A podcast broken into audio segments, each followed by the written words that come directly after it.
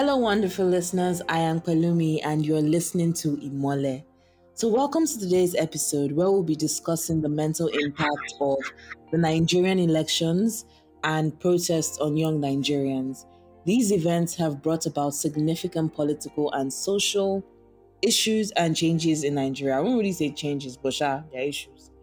And they are also taking a toll on the mental health of many young people across the country, from anxiety and depression to trauma, grief, and PTSD. The aftermath of these events have left many struggling to cope.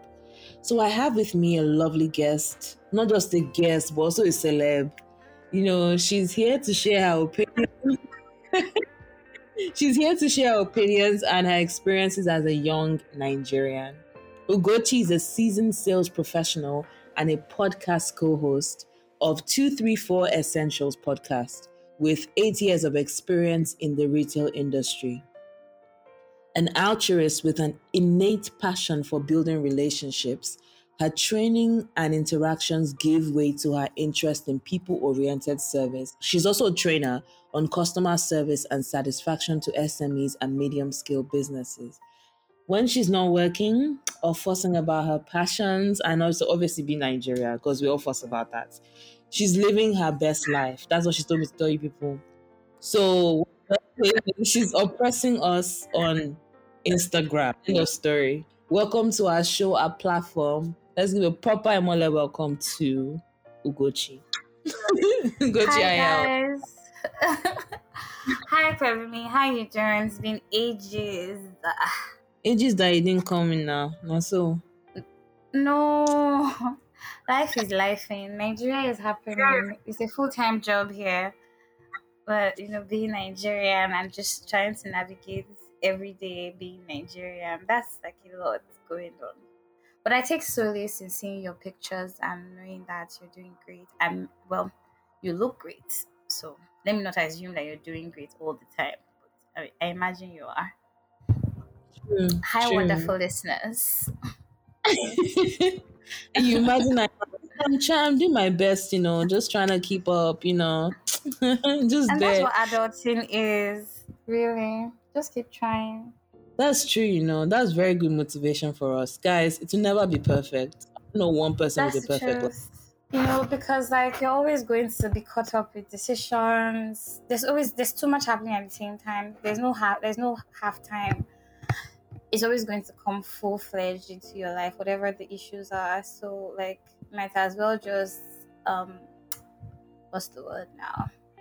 Might just as well live your best life when you can, really. When the, the, the when the opportunity arises, snatch it. Don't rethink it. It'll be it'll be nice to do that. okay. So tell us about how you grew up because we want to know your background first before obviously getting into how things have been affecting you. Tell us about your background where you grew up mm. how you know.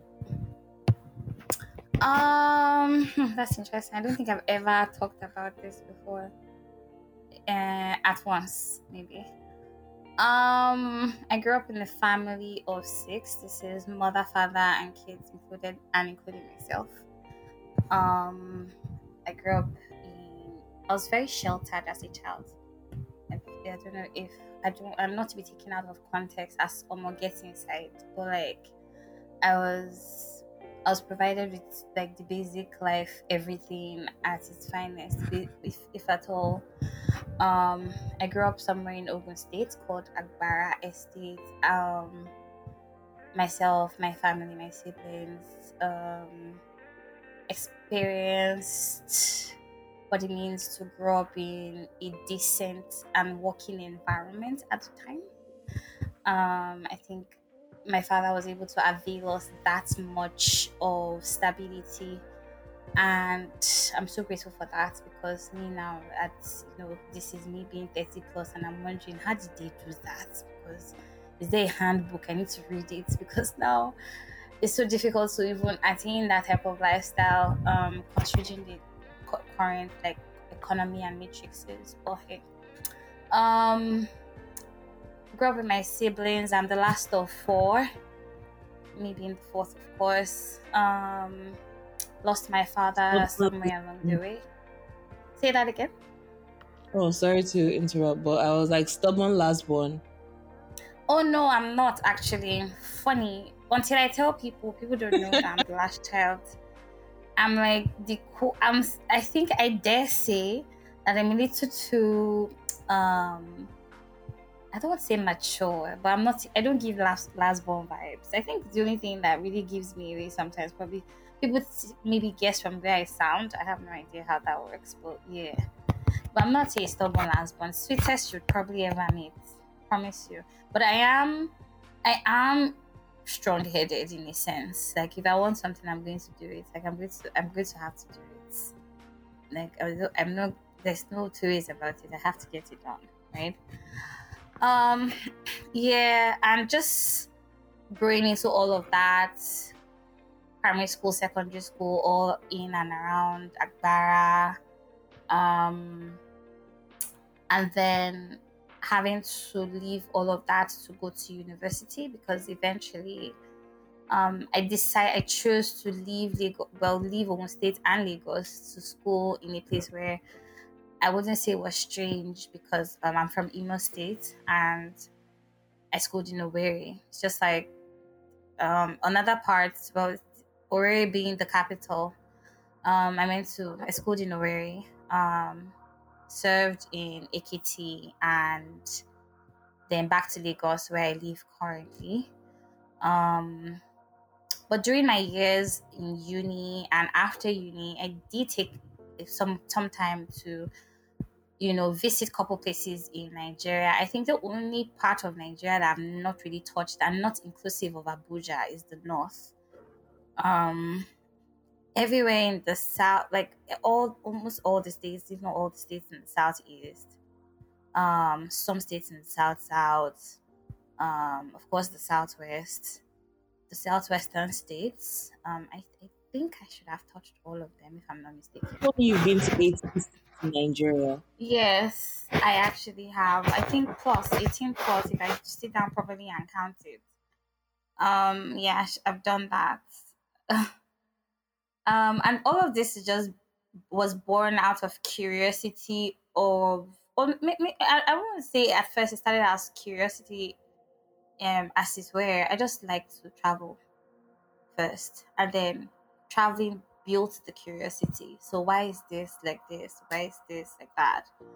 Um and i think an unexamined life is a life not worth living. Is that what i said? Um yeah so that's a bit about me. I don't know if there is anything. Is there something else you would like for me to impute? Not really. I like that like um good overview, but I just want to know how, you know, going to 18 states makes you different in a way because a lot of people don't travel around Nigeria as much. Most tend to just think of traveling as abroad, like UK, US. So, but a couple of people do travel around Nigeria. So, do how would you say with your perspective when you compare yourself to an average Nigerian of your age, like let's say millennial or Gen Z? Mm-hmm. mm-hmm. I'm I'm trans I'm trans Gen Z, but I'm really millennial. You're a proper millennial now. I am, but I'm I can decide what I want at this point. Oh yeah, you say you're trans. Yeah, I'm trans Gen Z, but I'm actually Sorry, I miss I miss generation identified you. I take no offense, I promise. None at all. It's a it's a common mistake. I'm sorry about that. I will use your pronouns and your generation. Definitely. Thank you. I appreciate that. Um I think for I don't know. I, I didn't think it was special having traveled a, a, a, bit in Nigeria because I felt like that's what everybody was doing. Um, until I started to have conversations about stuff like this or centered on Nigeria, and I realized that a lot of people really just stay where they were born and do not explore, especially people who live in Lagos. Um, I've I've seen no other states that is, or PE or indigenous that are reluctant to see what other parts of Nigeria look like as those that stay in Lagos. And I do not say Lagosians, just people who live, grew up in Lagos. We're very safe here. And Lagos is really is is is is is is, is heavy. So I can't really blame people when um they don't want to leave Lagos or they can't afford to leave Lagos because something is always happening here. You know, it's it's it's it never stops, never ending. It's full circle, and you think to yourself, what am I going to anywhere else if you know if it's not Lagos? But for me, growing up in an Igbo family to um, a father who was a chief and a very high one at that um, so something about the Igbo culture. The number of feathers in a, in a person's ha- red cap tells you how strong a chief the person is. Um, and my dad was maybe my dad had like a couple feathers. Um, and so because of that, there, there was no season, as well as just him being a, a an Igbo man true and true. I think I, I think there's hardly any Igbo family um of a certain generation that didn't go back to their villages every now and then, even though they lived anywhere else in Nigeria. And so, growing up into that, I felt it was normal for people to return to, like, go to their village in a sense, because I grew up in Agbara Estate, and at the time, Agbara Estate used to be very cross um, cultural. There were a lot of different cultures and people living on the estate, um, ranging from Caucasians, Indians, Chinese, whatever, as well as Nigerians, you know, in its entirety. So I never felt, uh, in a sense, the the difference because everybody, when it was Christmas, people traveled. So I just felt everybody traveled to their village, or you traveled out to see a family member and you're coming back. That's what I just felt. And we traveled to the village because like we had family in the village, so it was normal. Um, but then going to university for the first time and being on my own completely, I just it piqued my interest. So what happens here? What happens there? What happens? You know, the questions kept coming, and I just said, it. you know what? I mean, there's not much doing here. I can decide to up and go to these different states if I please. Um, for the southeast, I don't think I'm going to all the states in the southeast of Nigeria. I'm a, Ebonyi, um, Abia, um, Anambra, Imo, um, Delta. What what am I missing? Um, this core states, Enugu. Okay. Um, all of these places, especially because I had friends who also lived in these areas, who came to school from these areas. Um, so it wasn't weird. I've been to Benin, been to been to Ondo, been to Osho, been to Ekiti, been to Ibadan, um, been to Bayelsa, been to Port Harcourt, been to where else am I missing? Akwa Ibom, been to Calabar.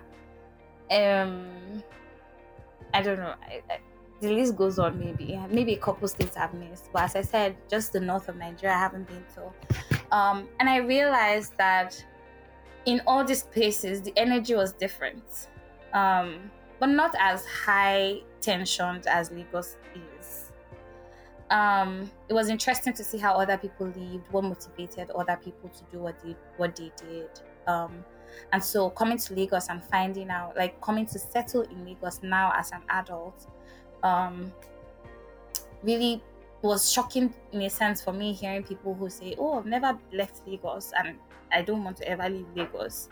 Which is understandable now, especially in light of all the insecurity we can hear from everywhere around Nigeria, you know.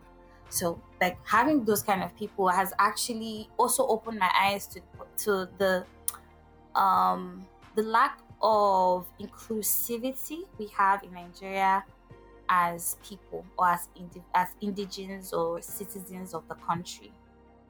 Um and so it begs the question why don't you? I would say Lagos has great PR and other states don't have as well. Lagos is the center of media in Nigeria, so it's only it's only fair that they toot their own horn a little louder but nobody really hears about any other state and so if you don't hear about it you don't want to visit it because you know nothing about it all you ever hear which is more amplified are the bad things that happen in these areas and it makes you believe that that's all that happens there. Um i don't know if it makes me special but it, it makes me it makes me think differently. It doesn't make me it, it helps better in processing information at large um, when it comes to the conversation of Nigeria as a country, as opposed to those or individuals who haven't had the opportunity or availed themselves the same leverage to, you know, experience these things themselves. So I don't think it's a special thing. I think it's just willingness and there's little or none of that when we speak about you know when we speak about willingness in nigeria we're not willing to do a lot of things and one of it is we're not willing to know ourselves yet so until then you know it's funny you're saying this because i had a conversation with someone today earlier today and just a random conversation and he was saying that because we're talking about just nigeria's problems as we all do as nigerians and he's not he's in the uk right now and when we're talking, said that it feels like even one person being president isn't going to change everything because we really are not willing to know, because we're not willing to understand ourselves. And he was talking about in terms of just like going within and working on your own issues because it's very easy for us to point fingers at this group, that group, this group. But I think more than any, the past like the most recent turn of events in the country, especially this year, let's just say 2023, it has shown that it's more than one group, whether it is an ethnic group or religious group or whatever it is, it's more than just one set of people. Like we really are divided. And um, in terms of what you're saying as for visiting Nigeria, for me, like maybe if I'm comparing both of us now in terms of what I've seen, growing up, I didn't just I come from Edo State. My dad is from Edo State and my mom is from Ekiti. But I was born and raised in Lagos. However, my dad grew up in Ibadan. So we used to go to Ibadan a lot and spend like Christmas there because my grandmother was there. Right. Even though he's she was also from Edo State, but she was there. So I've traveled around the southwest. I mean, I've been to Oshun, I've been to, as, as I said, Oyo, Oshun, Ekiti. That's my mom's side. Um, um, also, I've not been to Ondo, but I've been to Kwara. And another thing is because my army is a retired general, he was posted to the northern part of the country. So, um, in Kaduna, we used to go visit him a lot in Kaduna. So I spent quite a lot of time in the north. I think we also went to Kano, then obviously Abuja. And so it's mostly south. The place I haven't, I've not even been to my own state, and I'm kind of ashamed to say that I do stay because I want to go. I don't know why we were so sheltered growing up but um, go to the south, south, southeastern part of Nigeria. I really want to go to the east. I've really because I've read so many books, many things. Even I've been a fan of Chimamanda when she talks about childhood in Enugu or writes stories about Enugu. Really, wanted to visit, but I think part of the problem why I've not seen that much of Nigeria is because I lived in the UK for like eight years, so that took a significant amount of time. I mean, so far but then when I moved back to Nigeria, I moved to Ghana. So I think also living outside Nigeria in other countries has shortened the you know opportunity to see. But I really want to, and I security is a big issue and how people spread propaganda. Because even my dad is afraid of me going to Edo State. Like for whatever reason, I don't know, maybe because he's in the army, so he's like very he's very big on security and very big on stuff like that. So for him, I think it's more or less all right. you don't need to be thing or you don't need to be going around or maybe when they'll say when Nigeria is better, but we don't know when that is. And it's, it's so sad, you know. And that just brings me to my next oh sorry, just go on. Oh no, um just to just to um add to what you're talking about, you mentioned propaganda and um it, it, it spiked up. Um, it like it stood out for me because I recently spoke about propaganda on, on my podcast, and it's just that thing where um the more you call it people a thing, the more they become that, and you you tell that in stories, and those stories continue in the culture and just keeps going. Um, and it's crazy how people follow this to the T and are not swayed by or, or, or eager to question, oh, but why have they said this? You know, it's how you just mentioned also that um your dad doesn't want you to go to Edo State. I was in Benin two years ago. I took a road trip to Benin City, actually. That's how interesting it was. And because I don't know whether I don't know the audacity and, and the bravery that you know spore up in me because I'm thinking to myself now in retrospect. My mind just like I've traveled these roads for the longest time and I yes they have it hasn't always been safe but like it wasn't also as bad as we imagined you know? Um i think that you should take the journey especially try with more familiar places. Try to also um i mean go with a group of people. If you can if it's possible to have security with you that would be great. I know that right now even traveling that road trip in nigeria is like suicide mission but like it didn't used to always be like that you know what i mean um and that's so sad um i also feel like a lot of what is hindering us from you know connecting as much in the country is largely propaganda you know people say, oh, if you go to this place, they will do this to you. Um, not necessarily. That's not how it works because good and evil people live together. That's what the world is a careful balance of both good and evil, you know. Um, which is why, like, I, I don't know for the for the life of me, I've always I'm that person who when you say, ah, this person is a bad person, I say, oh, I want to meet the person because I don't know, maybe you two you're bad that's why they're giving you bad energy you know what i mean? But yeah i mean what, whenever you have the opportunity to i think you should definitely visit. The east is really beautiful. Um Enugu looks some somewhat like Ekiti in terms of its landscape. Um um and I think that that, that would be beautiful to see um especially because like they share boundaries with the north as well well middle belt they share boundaries with um, Benue State so maybe then. But it's also a beautiful place, and I think like if you ever get the opportunity, you should see for yourself. You know.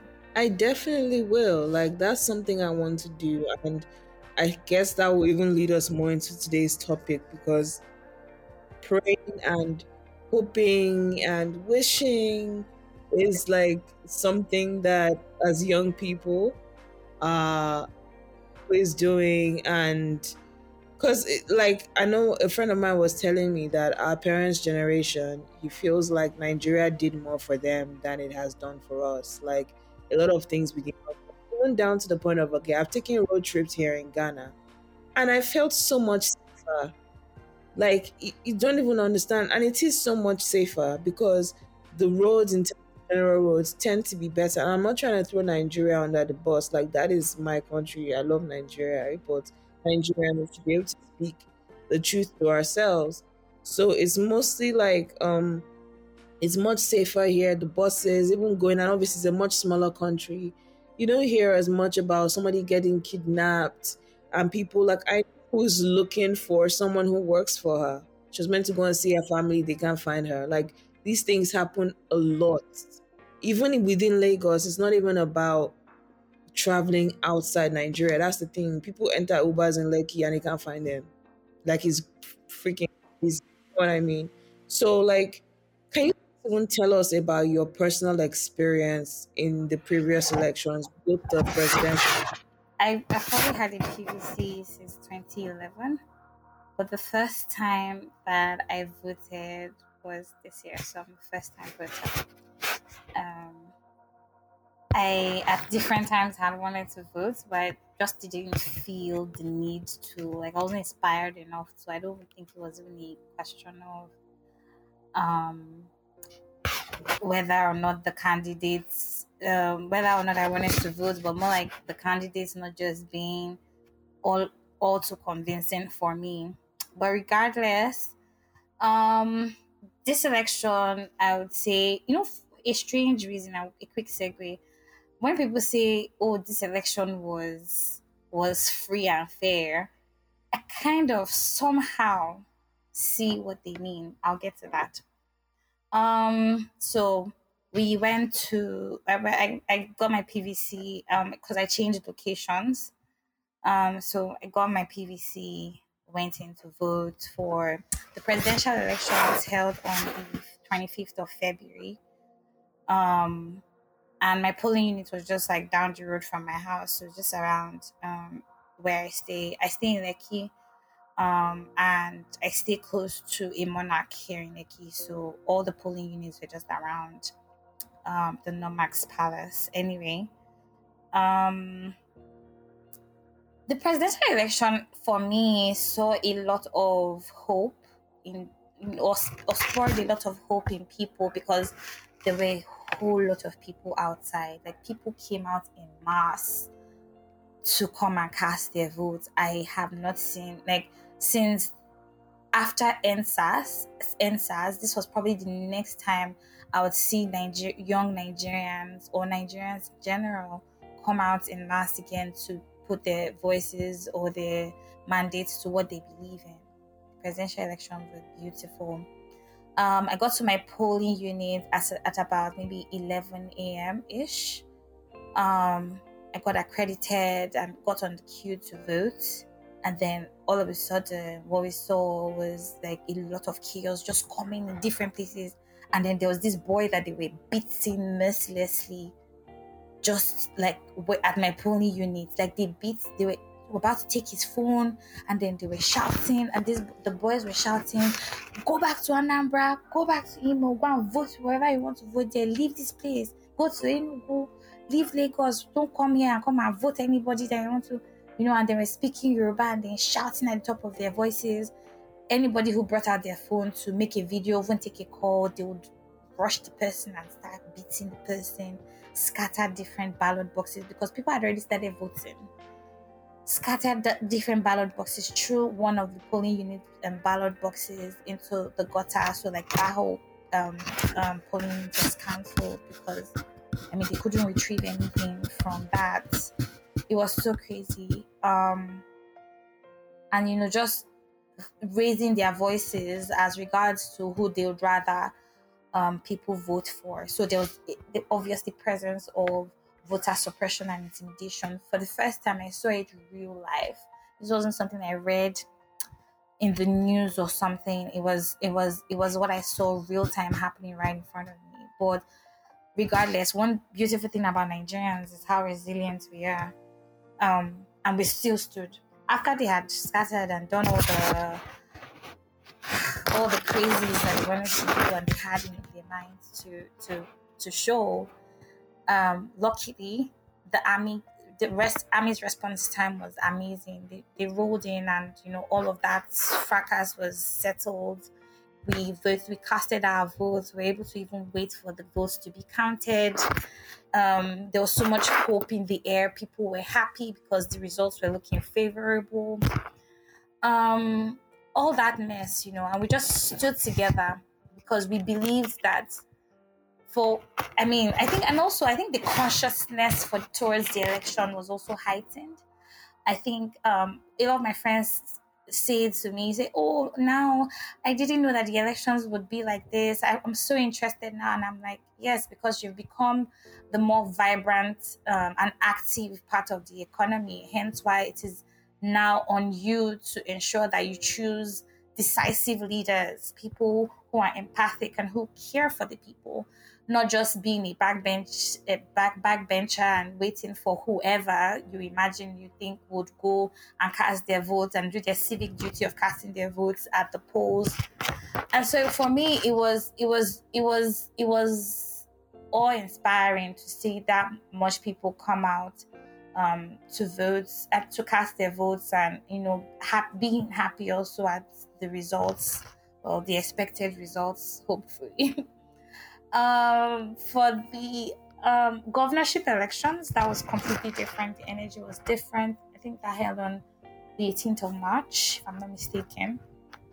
Um, it was moved from the 11th to the 18th, um, a week further to give um, INEC the chance to rectify whatever glitches they had due to the previous election, or you know, I don't know. So one would say they had taken feedback and um, had rectified whatever issues that they were having, but then again, we saw prevalence of still the same thing. Um, faulty, omitted results, um, um, edited results, um, voter intimidation again, and suppression. I mean, the atmosphere for the uh, um, gubernatorial elections here in, in Lagos was way different from the presidential elections. Fewer people turned out, especially because here in Lagos, because there was um, com- uh, talks about a lot of tribalism going on then. Um, and you know, I had a friend who her polling unit was in Aja. She took she trekked all the way from Sangotedo to Aja to go and cast her vote for the governorship elections, and she was at the entrance turned back because they said she looked Igbo.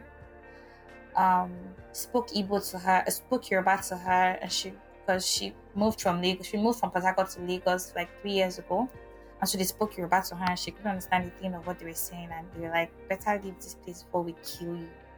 And that's how she trekked back to Sangotedo without casting her vote. So yes, there was a lot of voter, voter intimidation and suppression, more than in, during the gubernatorial elections than it was for the presidential elections, in my opinion. Turnout was very poor. Um, previously, we had seen we at my polling unit were like 119 reg, um, regist- um, accredited voters. Registered voters were 750. Yes, that's a huge margin. But then at the gov- at the gubernatorial elections, we, we turnout at my polling like 20 people 30 people in comparison to the 100 and something that came out to vote you know. It was terrible. It was really bad. I literally almost didn't go out that day um save for a call from my mother that charged me. She said but you're a taxpayer in lagos.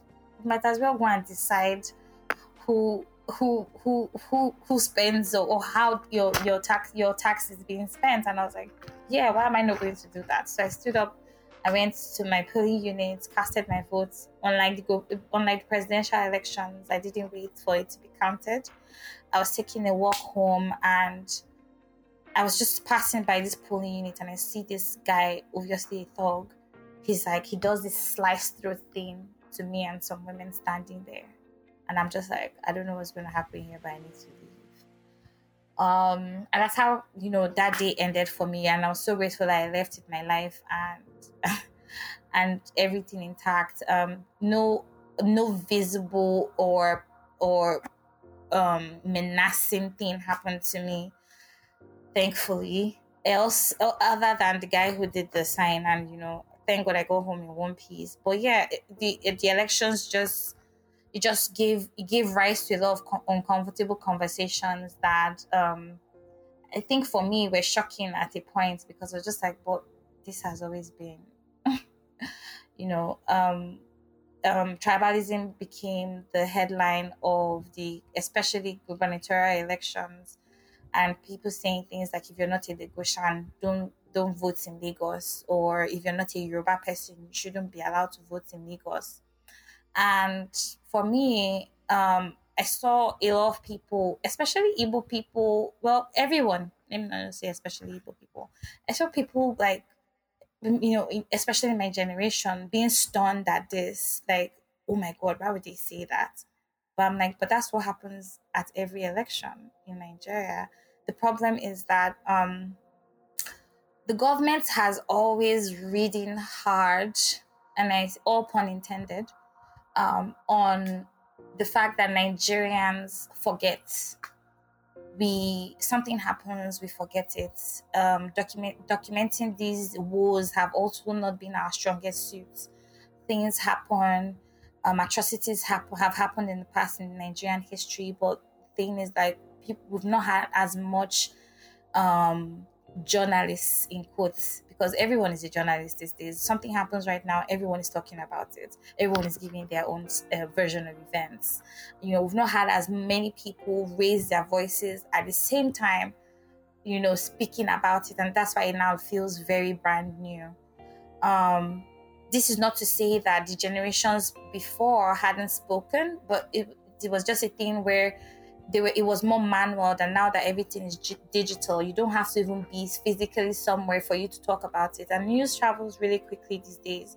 So it's easier, it's, it's, it's more it's more prominent now than it has ever been in the history of of Nigerian elections. You know, I mentioned something earlier when I started this conversation about how it is um, why I, I think I I get why you know some people are saying, "Oh, this is the most credible election that has ever happened." This is the first time that Nigeria is actually even allowing something digital to happen for this long. We've always done it manually. We've always had to do everything manually, and so based on change, of course, change will not happen at once. I think that's another thing that we forget as people. The change that we're expecting is not going to happen instantly is going to take time and it's going to have different phases and different faces. There are going to be stages to this change that we're asking for because this is also us taking the long walk to unlearning all the all the ills that we, we grew into, the propagandas we've been told, the stories, the lies that we've been fed and believed till now. This is the process of us unlearning that. I think what this election has done for me the most is that it has it has awoken spirit of questioning. Everyone is questioning, everyone is asking why, what, who, when, how. There are more people asking those questions. And for me, that's a win. Um, the more we ask, and I hope that we keep the momentum going and we continue to solidly look for answers, the more we demand for change. Especially because we have more young Nigerians who are enjoying, who, who can see the level of enjoyment, if I dare say, that can be attained here in Nigeria. You don't, we're tired of going to other parts of the world and being second class citizens just because we can't make our own, you know, we can't make our own work for us. And I think it, we've just, we just have more young people saying, no, I mean, when I say more young people, the demography in terms of percentage has here in Nigeria has has is, seeing more young people than old people than older people, right? The age from the ages um from ages seven to forty five. This is such a huge range. This is such a huge class. Regardless, has way more people than before and after. You know, so yeah, we we have we have the numbers, and this number of people are now asking the question you know, are asking more questions. And I hope that we were, were able to find more accurate answers that lead to our growth as a collective, because that's at the end of the day should be the only goal, you know. Yeah. Yeah, I agree with that. I mean, I really like the way you analyzed everything. You really, you really did. You, you said it better than I could have or anyone could have, obviously, because I wasn't. But you, you did say something about um, how it was credible in a way because there's more use of technology. Me, maybe outside looking in because I wasn't there to vote. Like it just looked like a hot mess. I am not even going to lie. It looked like such a hot mess. BVAS was conveniently not working when it was time. Like everything just felt staged. So let me even get to like psychological impact of what you experienced because as an Igbo woman, as a young Igbo lady, like what are the psychological impacts of what you experienced in terms of the tribalism, especially when the hate was targeted towards Igbo people during the gubernatorial election? So yeah, so how has it affected you psychologically and also people around you? Um, I'll say that I, I cried a lot during this period. Um, my emotions fluctuated the most, and none of them were happy. um, hmm. I'll say it this way. I think I was, I've not been exactly ignorant of the tribalism that there is in Nigeria. And I say this because I um I mean I was born in the early 90s and I said 94 when the um, first hopeful democratic um, democratic election had happened, and which like led to the arrest and eventual death of MKO Abiola. There was something in Lagos at the time amongst Igbo people called Oso Abiola.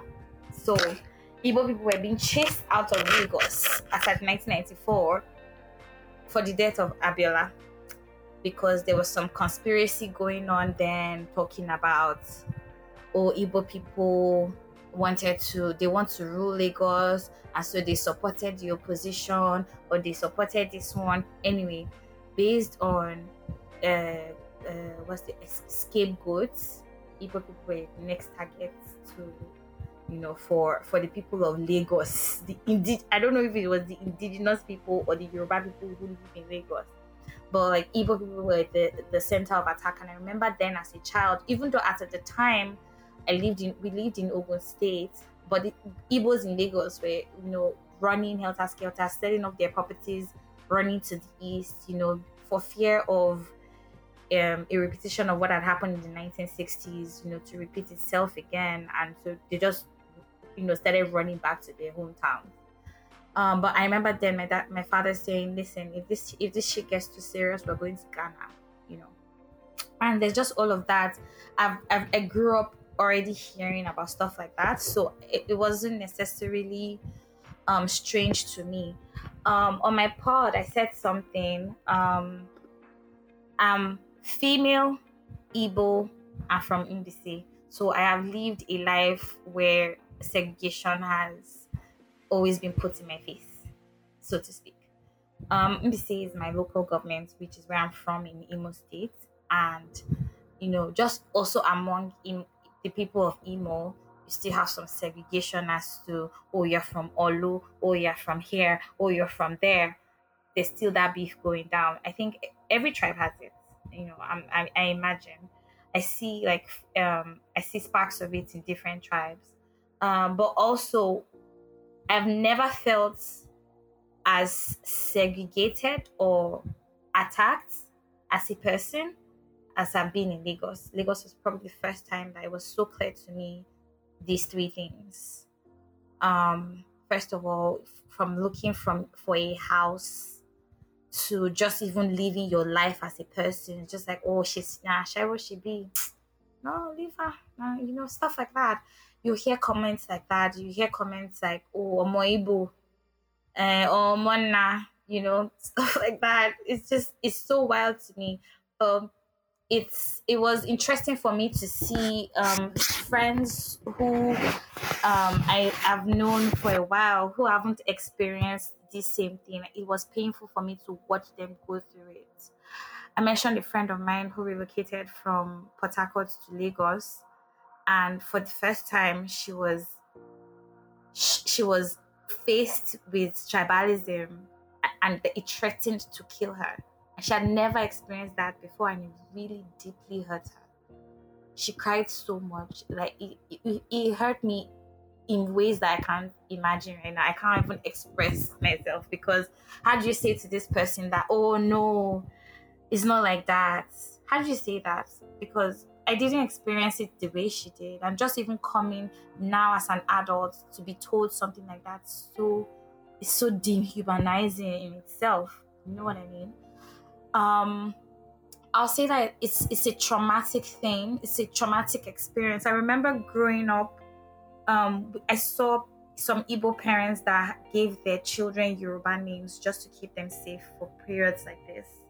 I also saw Igbo parents who had to learn Yoruba so that if ever a time came when they were questioned, um, especially I, I say Yoruba because this is the part where um, I've settled the longest, and the Southwest is a part the part I've settled the longest. So I'm interfaced with a lot of Yoruba people, and it's just that thing where you know we're constantly having to leave or walk on eggshells, um, because we don't want to stir up any attention. We don't want to be. We don't want to. You, you don't. We don't want to be the focus of anything, so that nobody points a finger to say, "Oh, this is an Igbo person," in a sense. And that, for me, that's living in the shadows which makes no sense. And we're okay with that, you know, in Nigeria. We're like, as a people, we're okay with saying, oh, this person shouldn't do this here. you know, it's give it's, it's legit giving slave driver and you know, it's giving slave and slave driver energy, and it makes no sense. Very much so.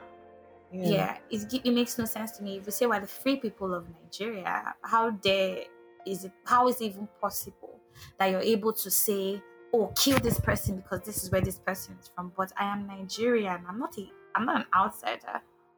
I am a Nigerian.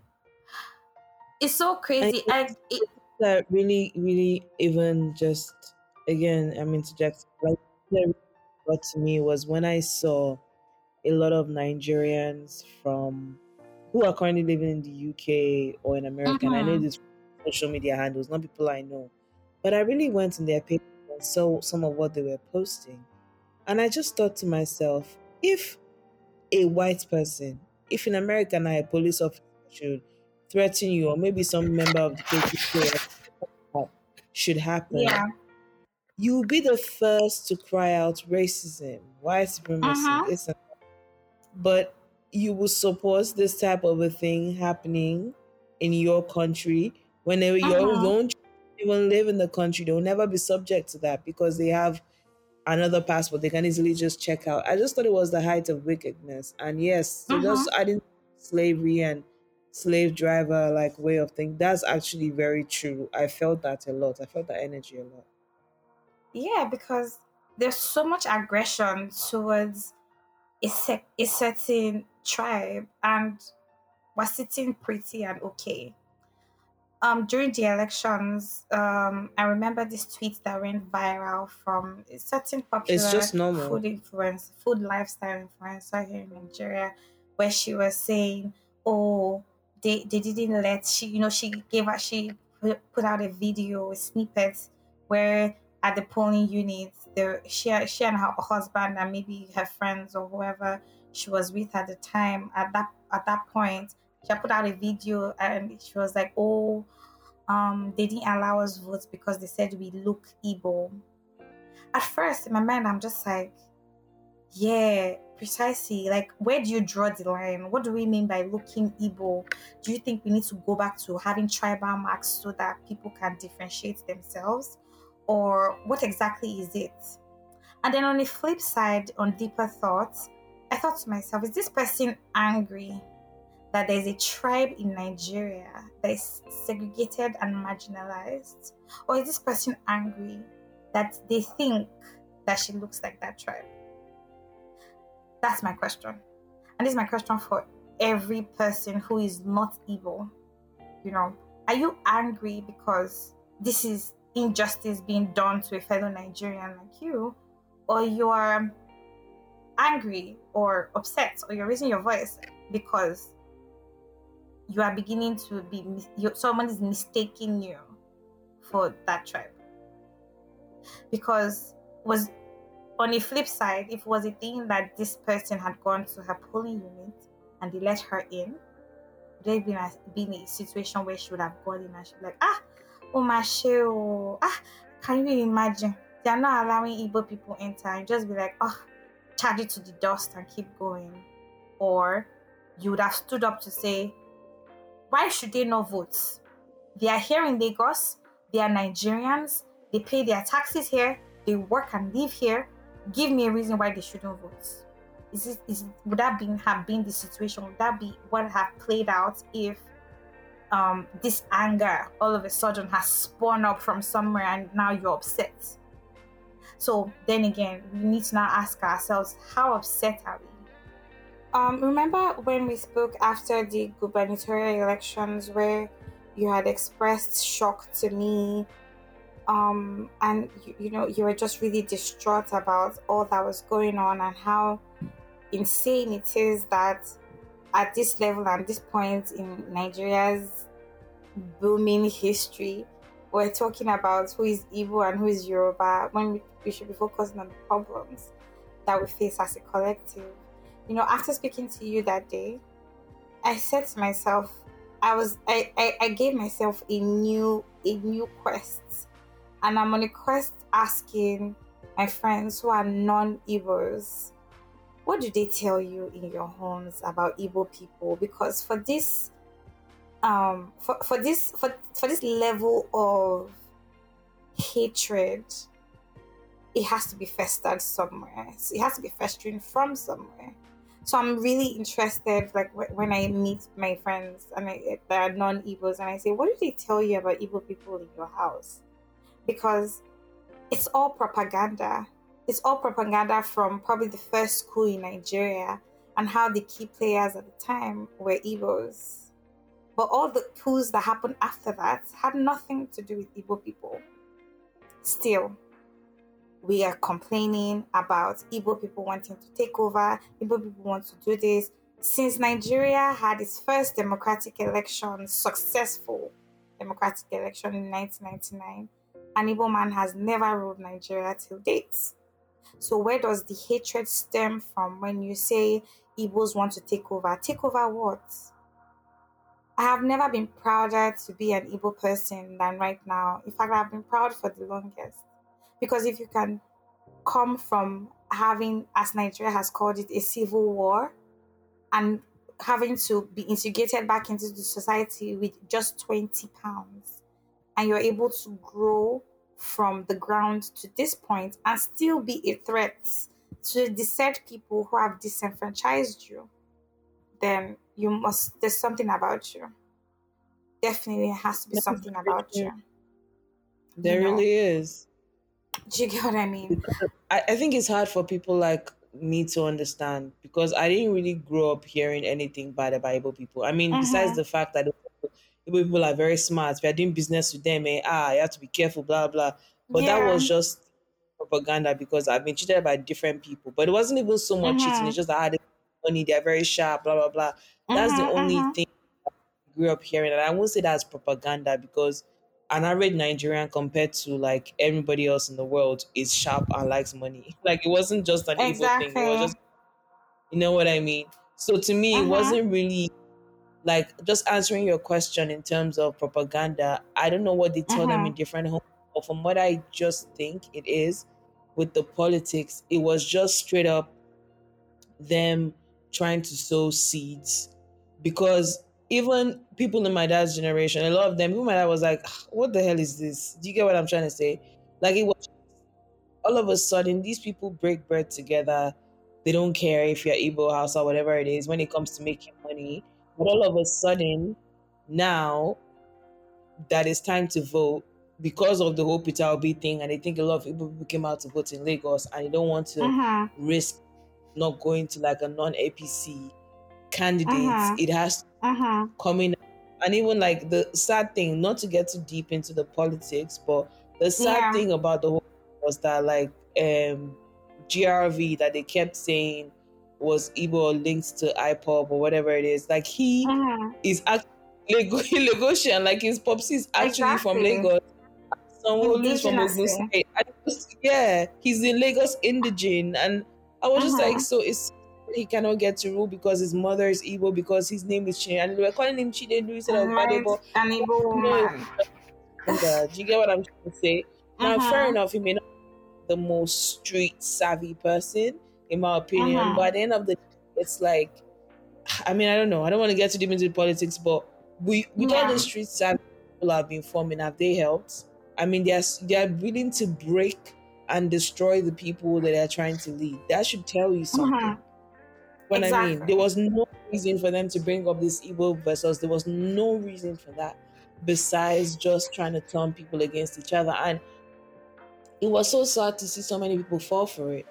You know what uh-huh. I mean? It was just because I was just like, why on earth do you why you are you hating? Is there like some I don't know because there has like you said there has to be some deeply entrenched hatred for you to have just flipped uh-huh. like that during it's like that was not uh-huh. normal I mean, and I was even gonna ask you, like, how did it affect people around you? Because obviously, you know, people who are Yoruba, you probably worked with certain people who have a certain yeah. mindset. I think did any one of them surprise you during the elections? Like, were you surprised to find out, oh my god, so this is what these people think of me? Um, no, I wasn't. I don't think I was shocked because, as I said, um, I don't think these are seeds that are planted. They are they are trees that have grown. not not they're not seeds anymore. I re- I think the the um, our politicians are well aware how deeply rooted tribalism is in Nigeria, and so they it's like it's, it's like a plaything for them. They they pick and choose at what point they play these cards. Um, I don't think anybody shocked me. I think what shocked me the most was that people were shocked. I think I think that's what it was for me because I, I, I said I said something um through the course of these elections. The presence of silence should not be mistaken for peace. Just because people are quiet about it and have been silent about it doesn't mean that the people have lived in peace. And I think that's where, where, we've, where, where we've had it all wrong from the jump. It's just that um, as as we evolve as people, um, you, you know, when if you tell me if coming from you, Benjamin, if you tell me, oh, I don't, I do, I don't see this. I, how can how can you be talking about this? I can understand. Your dad is from Edo State and your mom is Yoruba, but your dad is part, is part of the sect of people that would be also termed Omoibo because he's from the he's, he's from he's from he's, he, where he's from is towards the southeast of Nigeria, you know, and so probably it's it, it, it won't be a conversation that will be prevalent in your household because he's also not a Yoruba man in a sense. You get what I mean? Um, but I don't think that anything shocked me. I don't think there was anybody. I did see people around me being shocked um, or, you know, distraught by this information. But to me, it's, it's what has always been and what has always played. And it's a all too familiar reality for me to pretend like I'm shocked. I think what what was more annoying was for me, um, more than anything, when Nigerians and young Nigerians in diaspora writing or commenting and saying really foolhardy things. Because in my mind, it's just like, but you're young. What's the importance of your enlightenment if you're not enlightened to the point of questioning? Why can't you ask questions? Why don't you see beyond what you're being told and take the further you know take the further step to find out for yourself what exactly it is?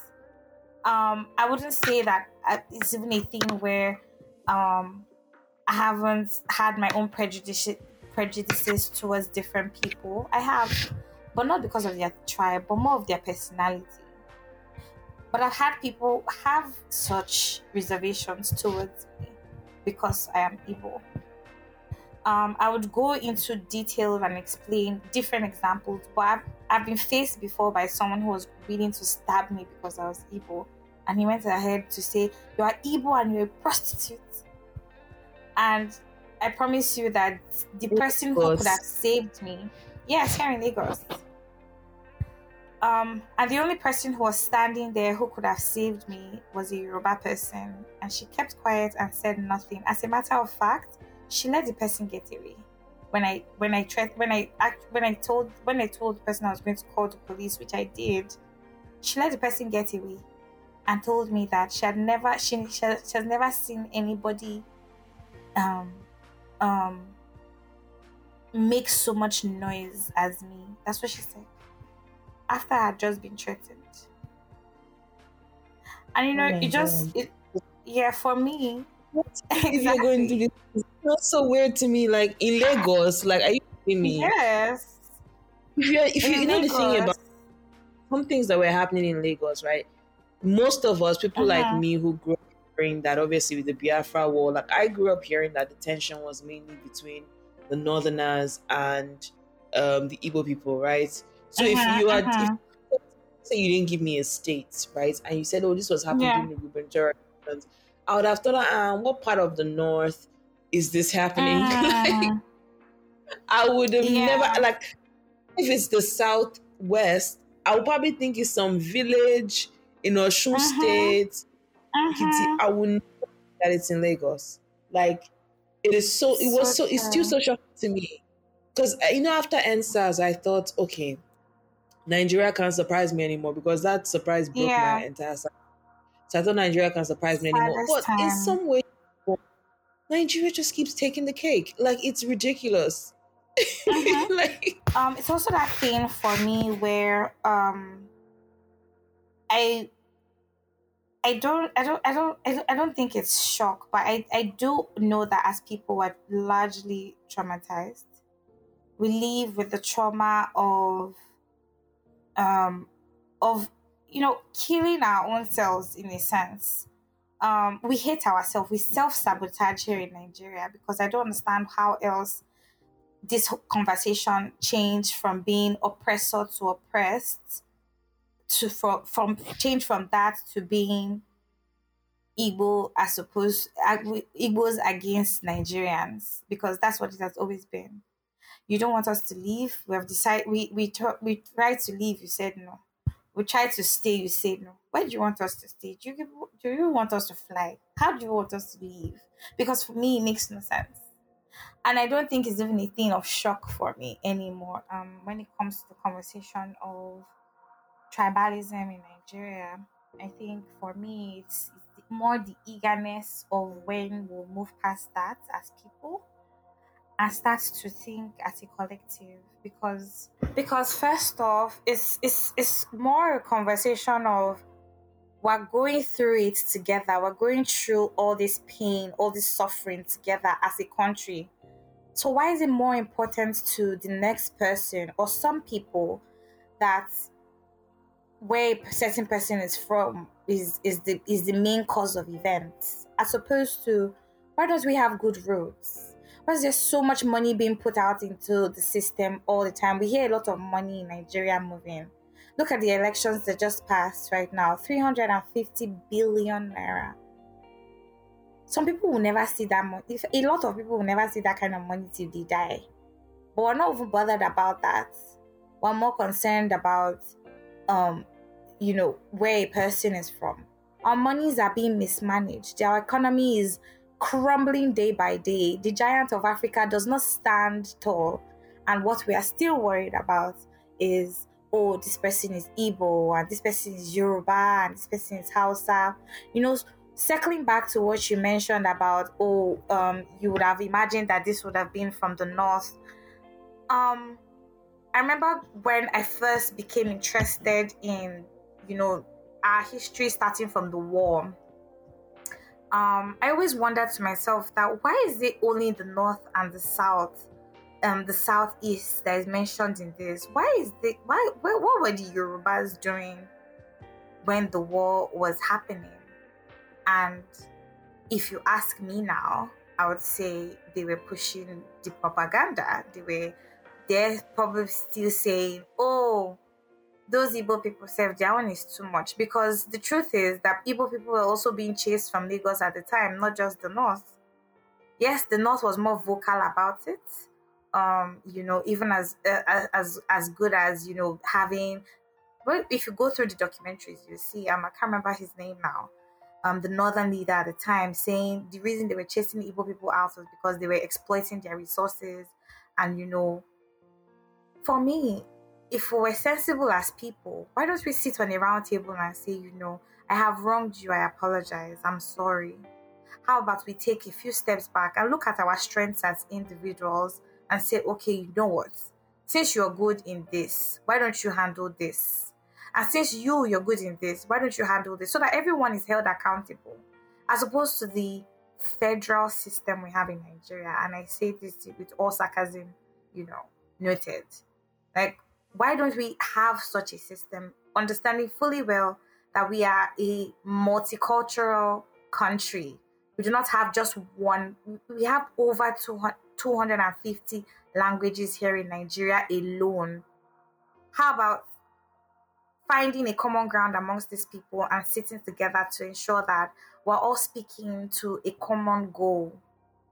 And I think for me, that is what um, the advent of a strong opposition through the LP and Peter Obi had cost, and you know, had raised raised for us as people the possibility of more, more than what we were given, more than what we we we, we have been made to believe that we deserve. But it's just sad for me to see that we are still we're still stuck in the same sandpit for a long time. And it doesn't look like we're leaving there anytime soon. But then again, change is not instantaneous, it'll happen over time. I hope, my only hope um, is that, you know, we as people are collectively angry and putting our anger towards actionable steps to make Nigeria better because other than that, I don't see what else you know would be worth it or what else will be will be worth fighting or living for in you know as a country put together um regardless if you ask me my overarching emotions as regards which is the first question actually as regards the elections and nigeria as it is i think generally it was more sadness than shock. Because i'm not shocked that it is there. I'm sad that we have not overlooked it. Because preceding the elections, we had gone through a collective amount of hardship from fuel scarcity to lack of money in the system to buying our own money to the government killing its own, the Lagos state government killing its own people. You know, we've gone through so much together, and you know, at the point where it matters, the only point where as civ- civilians we're able to impute or insert ourselves into, you know, the, polit- the political ecosystem, we're talking about trivialities like where a person is from. I think that for me was like definitely my overarching emotion. I was really sad.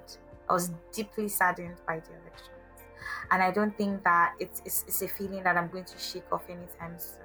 Regardless, I will keep demanding a better Nigeria. I will keep believing in a better Nigeria because I'm sure that a better Nigeria is possible, and I'm going to see it.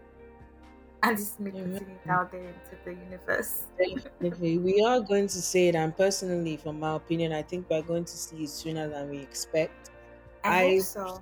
think that things are going to shake and things have to shake a lot more. And when I mean shake a lot more, uh-huh. you have to see a certain amount of more unrest. People, people, um, um, I don't want to incite any form of like or predict any form of violence, but I mean people just coming yeah. out to speak up more for what they want or what they won't take uh-huh. anymore. I think people are tired. We're not even looking at yeah. how hungry people are in the country, how hungry people are in the system, and I always you I was even asking myself during the elections like these people that are talking about tribalism and everything, haven't they suffered enough? Like a lot of people no. that are supporting parties that have shown that they don't really care, and it has been a consistent thing over the years. Like some of them are obviously just settling their own stomachs because a lot of them are like, you know, listen, I know people. I know, so, I know, I'll possibly get a position or an offer or uh-huh, something in this uh-huh. in so office. Crazy that's what Nigeria has turned us to. So I'm not gonna go around just like blaming anyone. You know what I mean? But at the end uh-huh, of the uh-huh, day, uh-huh. like, I still see things shaking a lot more. And after after it's done, oh my god, I, I think there is going to be a new Nigeria. I think we are currently birthing the new Nigeria and these are the labor pains. Like honestly, I we're in labor so. right now. no pun intended, but I love it. No, no pun intended, but we really are. I wanted to ask, like, these tribal uh-huh. tensions, you're not shocked. So I'm assuming it hasn't really affected any of your newer friendships. Because for you not to be, I was shocked. Like, there's some people I'm like, uh-huh. God. I can't believe this. But are there some people that you'll be like, no, you know what? Day or day, don't talk to me anymore. I've seen the uh, real you. Um, do you get what I mean? Um, interestingly, no.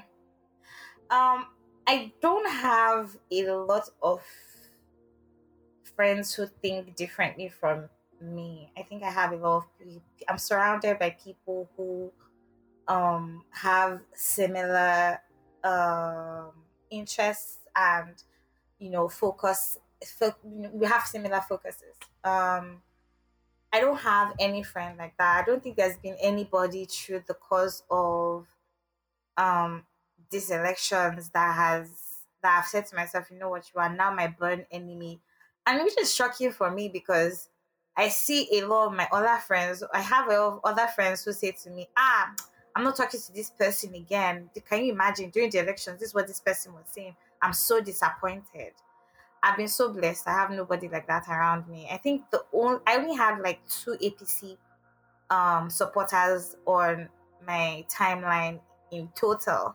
And I blocked the both of them because I don't understand why you're jubilating when the so-called 8 million people that voted for your candidate are not jubilating and it's only you that is jubilating. I don't understand it. That's but yeah, like, it was just that. People, did they vote online? Because maybe ah, a lot of my people were somewhere, we're not even in Nigeria. And I'm like, bruh, ah. did you allowed to vote from London?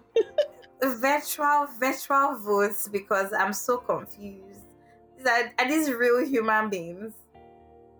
it was actually so interesting yeah. to see that because you know because for the numbers that were quoted, the, the, streets were awfully silent. They were too silent. They were too silent for comfort. I was like, but somebody just won. Why is nobody screaming? But yeah, um, it's part of the theatrics that we are unfolding in Nigeria, you know. So there's no there's not so much shock there again, as I said, my shock value in Nigeria is not going to spike for any reason. I I think that for the best part of it, I I know that um, the evil that the government can do is even worse than what we're currently seeing. I assure you. Um, in our history and in time, I've been from time ab initio, our government has always been set up against us. Um, and we're yet to find that government that is empathic enough to think about the people.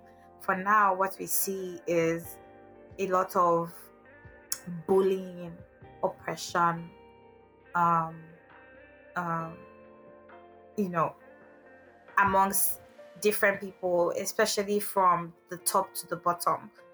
You know, we have a lot of people who who thrive off bullying, who want to gain power by all means necessary as opposed to thinking about what is good for the people. We don't have empathic leaders.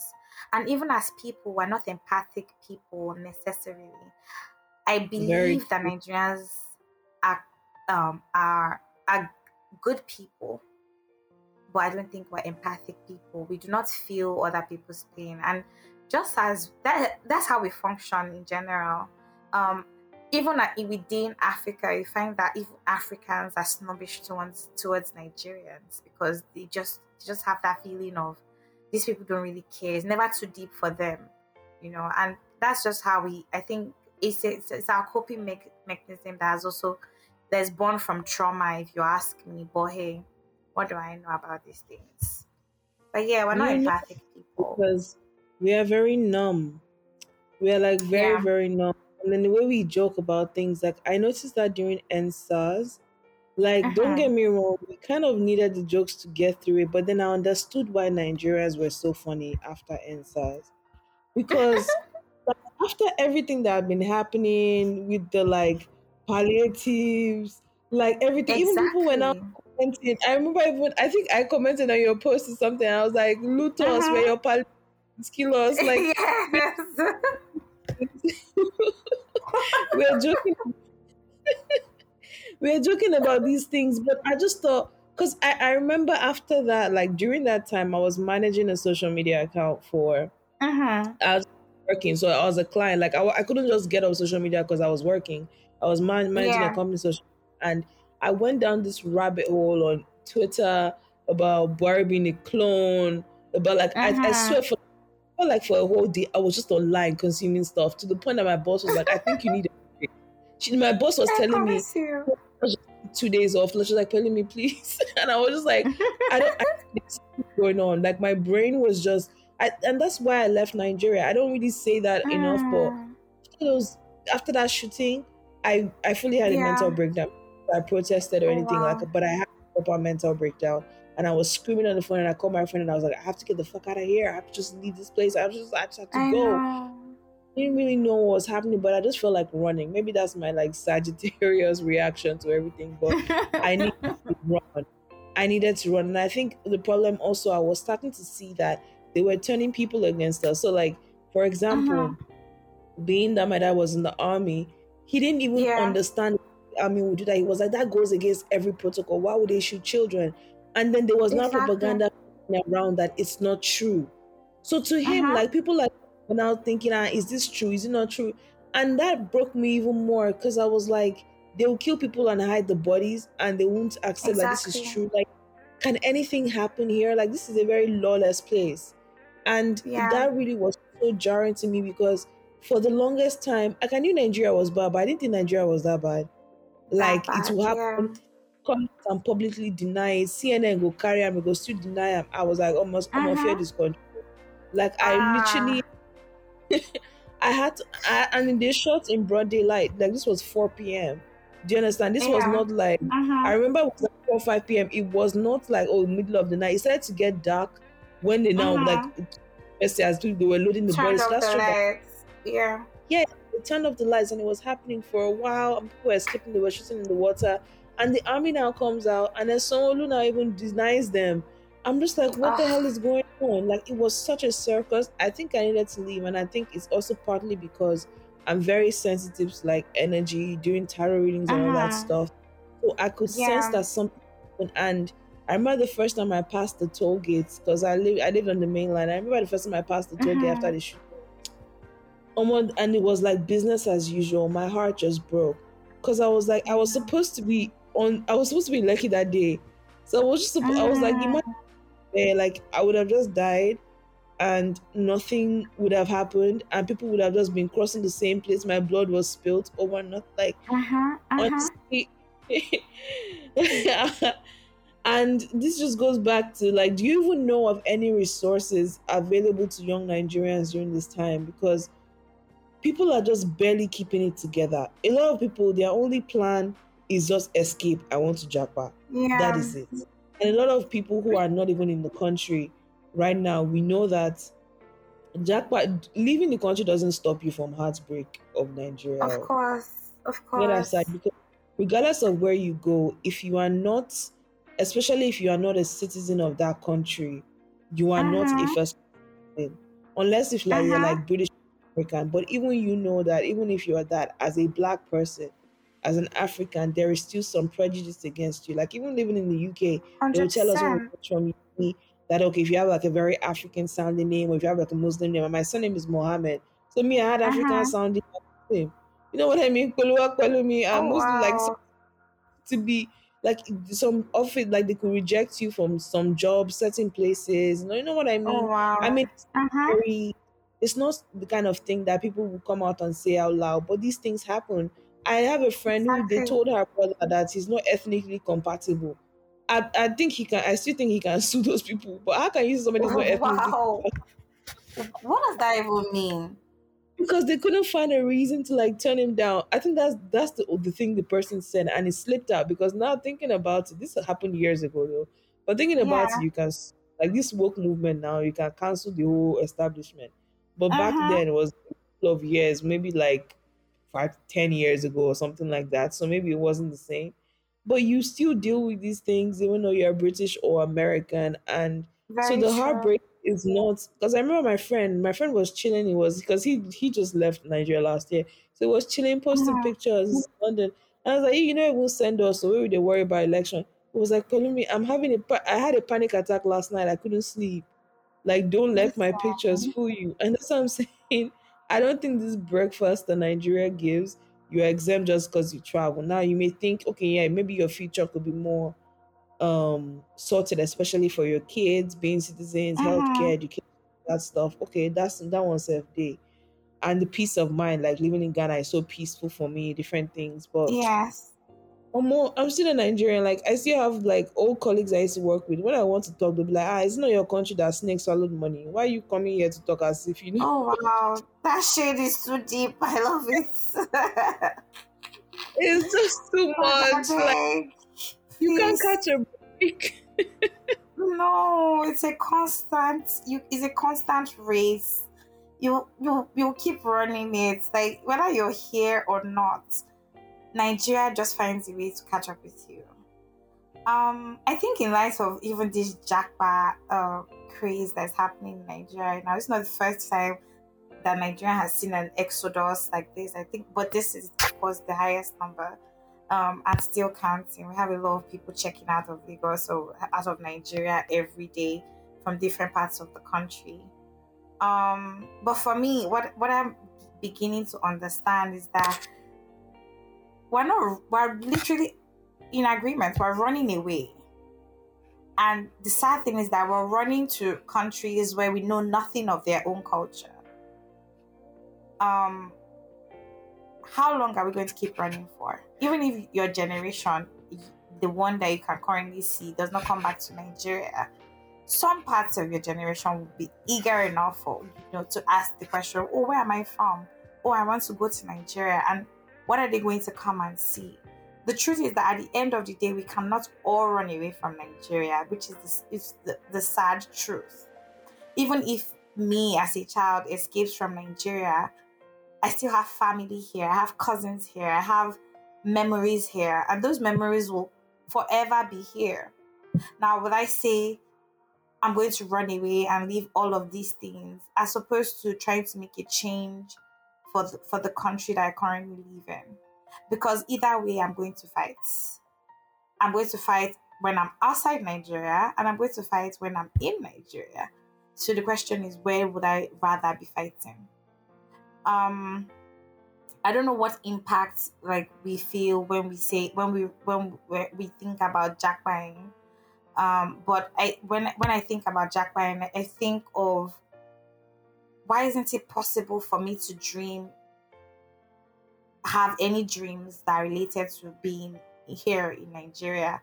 Why must I have a foreign dream of a land I know nothing about? Why must I aspire to that as opposed to trying to fix what is broken here? Of course, not one man can save the system or the country. And I'm not trying to be that one man, but it really does start with one person. And if, as a collective, we can stand to say, I mean, I think more than anything, Nigerians have come to see how much power lies um, within, like within us and with us as people. I don't know if and if we're taking notice of that and how much more um, difficult it is seeming to ride over us and that's only possible if we if we start to harness ourselves our power as people because that's what the government is supposed to be for us by us. But unfortunately we we we we we we run away from it.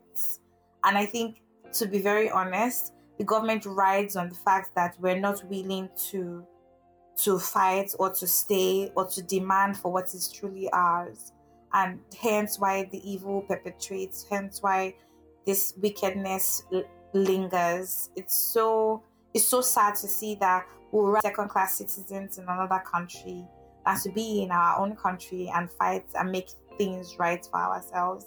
I mean key thing you said is we'll run than fight for our own mm-hmm. country and be and that's true we're all guilty of it because the only thing is just like oh just check out of this place just check out of this place. And it has just become so overwhelming because I would think about it as much as I'm here, like, yeah, I think of buying property and all that stuff.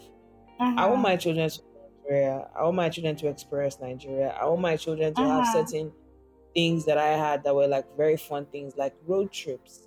I remember yes. road trips fondly growing up in Nigeria, in the north, in the southwestern uh-huh. part of those were opportunities for us to even bond with our parents. I remember going like traveling from um going from Zaria to Jaji, different places and wow. not like just those experiences, but by road, you know, I'm with yeah. my dad driving, my mom in the front seat, and those even like pictures of that I will never forget seeing uh-huh. Zuma Rock, different things. Like, no, there's a face. Mm.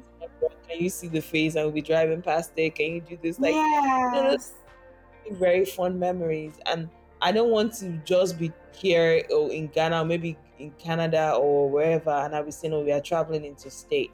And in my own country, they can't do that. Like, I'm so, you know, like, I really wish that new Nigeria is birthed and and I know it's going to be. Let's just say we are speaking it into existence. Like when this podcast yes. comes out, people start um, listening to it. Hopefully, it can enable them to hang on and hang in there so what what would you say is like a way you've been able to take care of yourself mentally? Like value your mental health in this time? And do you know of any resources yeah. that are available to the general public, like to young Nigerians that can help in terms of mental health right now? Um, I'll say that personally, engaging in these conversations with people of like minds has really helped to a large extent my mental stability and sanity. Um, because sitting on my own and internalizing of this was was crushing. But hearing other people say or put you know um, explain better or say better what I had in mind has been really soothing and has been really helpful. Um, listening to music has also been helpful for me. Um, I'm not even going to underestimate that. Also, working out, um, to be honest, going to the gym and just like having some sort of kick and rush has also really helped me in this time. Um, I've tried to stay away from too much triggering content. Actually, that's me as a person in general. I actually have a hate relationship with a love hate relationship with social media. I stay far away from social media as I possibly can as a person. If possible, I would interface once a week with social media.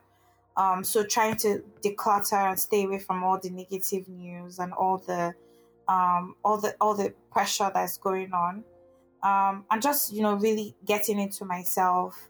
Um, I've also tried aromatherapy, so getting incense and candles help me relax. So really just been indulging a lot with that. Um, as regards to um, resources or NGOs that um, might be helpful to uh, to Nigerians or um, young people here in Nigeria that are probably traumatized right now by all that's happening. I'll say many. There's this um NGO called Mentally Aware Nigeria, MANI. Um, I know that they've been putting out a lot of um, awareness and um, um, we, they're also willing and open to um, help Nigerians who, young Nigerians who are probably feeling pressed from all that is going on. I also know, um, I think I heard yesterday, my, someone was telling me about another NGO called Love, Peace, and Mental Health Foundation, LPM.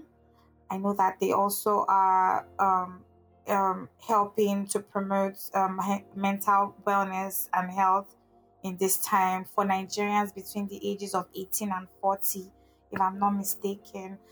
Um, and I also have a, um, friends, a friend who is a therapist, and, and I think that if um, if we're able to afford it, to be advisable to visit a therapist um, as much as we can, and, and find more um, engaging and productive ways to center all that energy away from the negativity that is happening because we at the end of the day need clear minds to fight this evil that is before us, to be honest.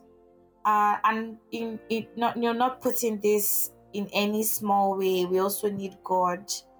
Um, I don't know if I don't know if um we're firm believers in in you know in in the entity that is God, but we really do need God for for clarity of mind and and certainty of purpose because it's it's there's nothing more um, there's nothing more humanly that we can do than to to recenter, refocus, and go again.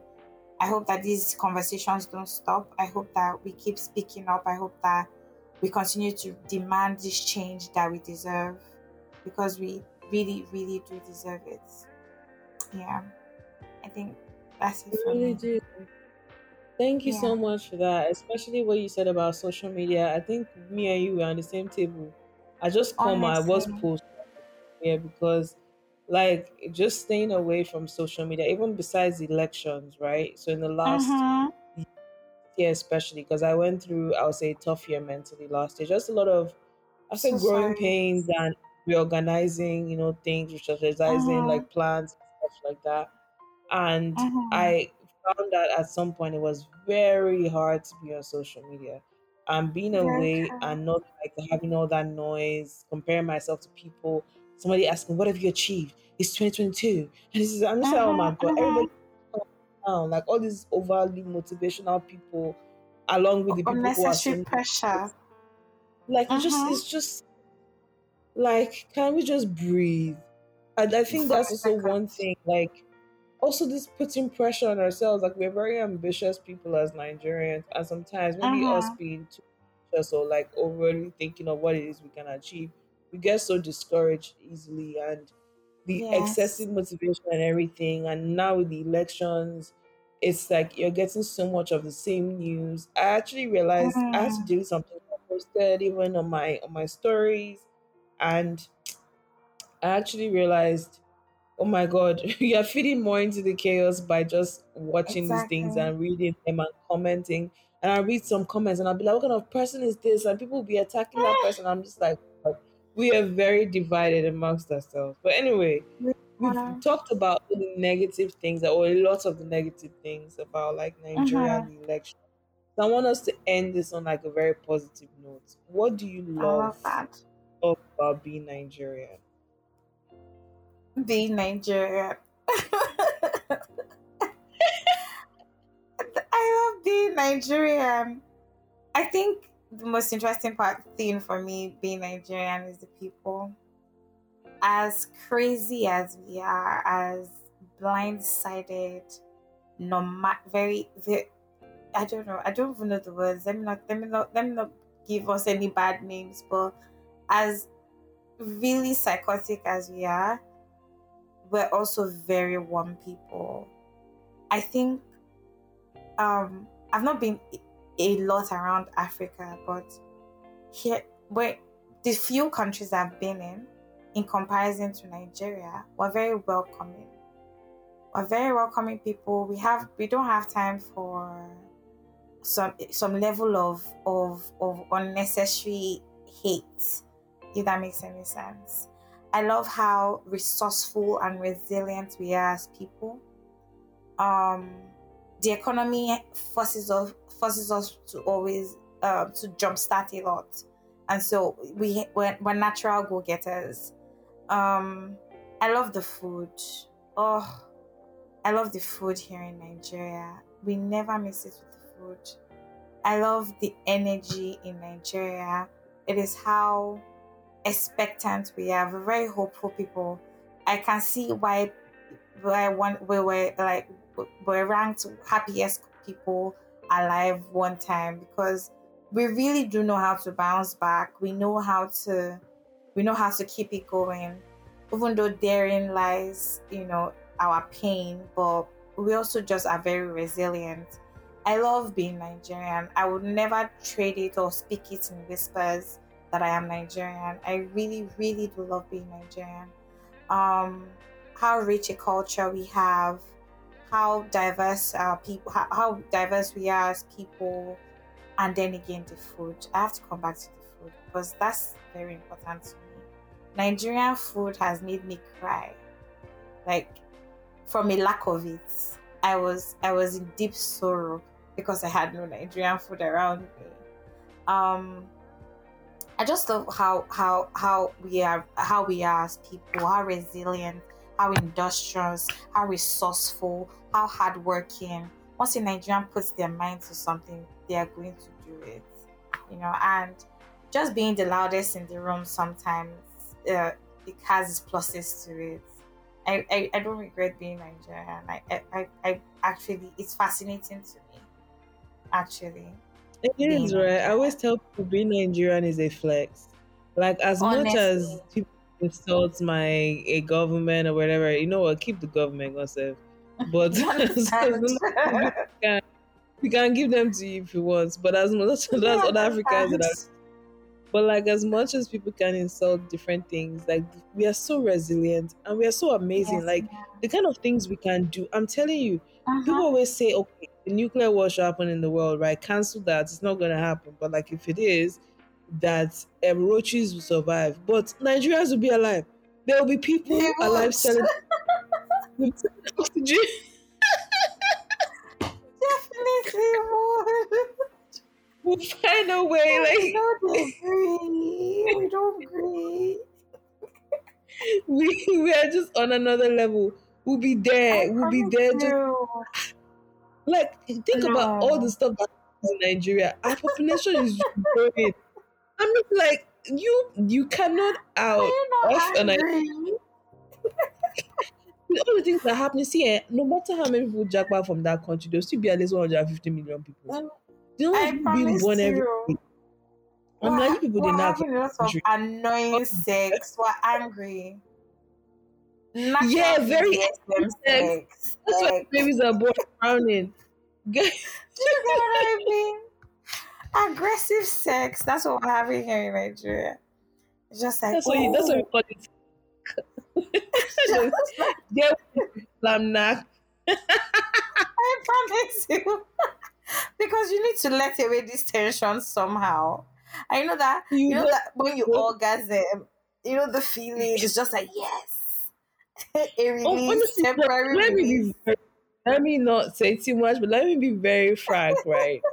I Yes. Nigeria a lot more sex than other places because the tension, the drive, there's something edge off. Like that place, the energy is like zzz, like it's just buzzing. zzz. Like I remember when I went, to, went back to visit Nigeria from Ghana, and then I, as soon as I landed back in Ghana after like a month in Nigeria, right? Mhm. I felt like I had been holding my breath for one month. I swear to I God. the energy even from the airport. She said to me that as soon as she lands in Muritala Mohammed Airport, and she just says, "You didn't crash." She's like, "Oh God, I'm home. I'm so happy I'm, I'm home." home. Because I, who are you talking to? Come here, like that aggression. is that's the sprinkle of sauce Oh of a. Nigerian. Like if you you're a Nigerian, there's no way. The most gentle Nigerian has an aggressive streak. You just haven't seen it. You just haven't Just seen it. push them. Honestly, just, Just push them. them. Just push them. push, and you're Just you're letting hell loose for sure. It's like all the tension. You know, I have a theory, right? Before we close, like I have a Mhm. theory that it's planned. Yes. I think it's that's making us crazy because when we leave, like there's something about that land that is so charged. All the mineral resources that are in that land, first of all, and all Very the true. think about like all the spiritual like groups and Mm. religions and Ifa, things that are spread Mm. across from Nigeria. Nigerian Mhm. even people even through the slave trade, even through traveling around the world. Like there's something about the energy of that place. I think Very it's the true. land as a few else. Or if you're a Nigerian, it's in your DNA. There's no escaping it.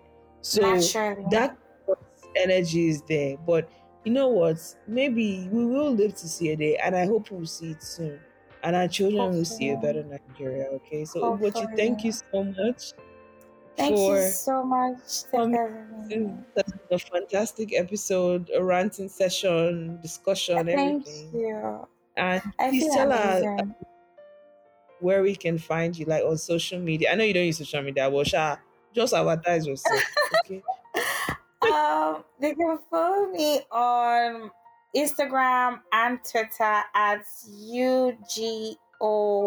Um, no, that's that's wrong. U H G O C H E E at Ugochi on both platforms. Um, also, I co-host a podcast called Two Three Four Essential.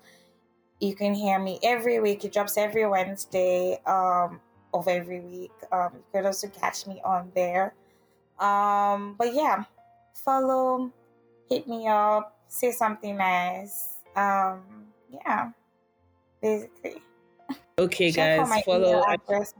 Baddie. She's a baddie, by the way. So, like, follow. Please don't kill me. All right. Thank you, Gochi.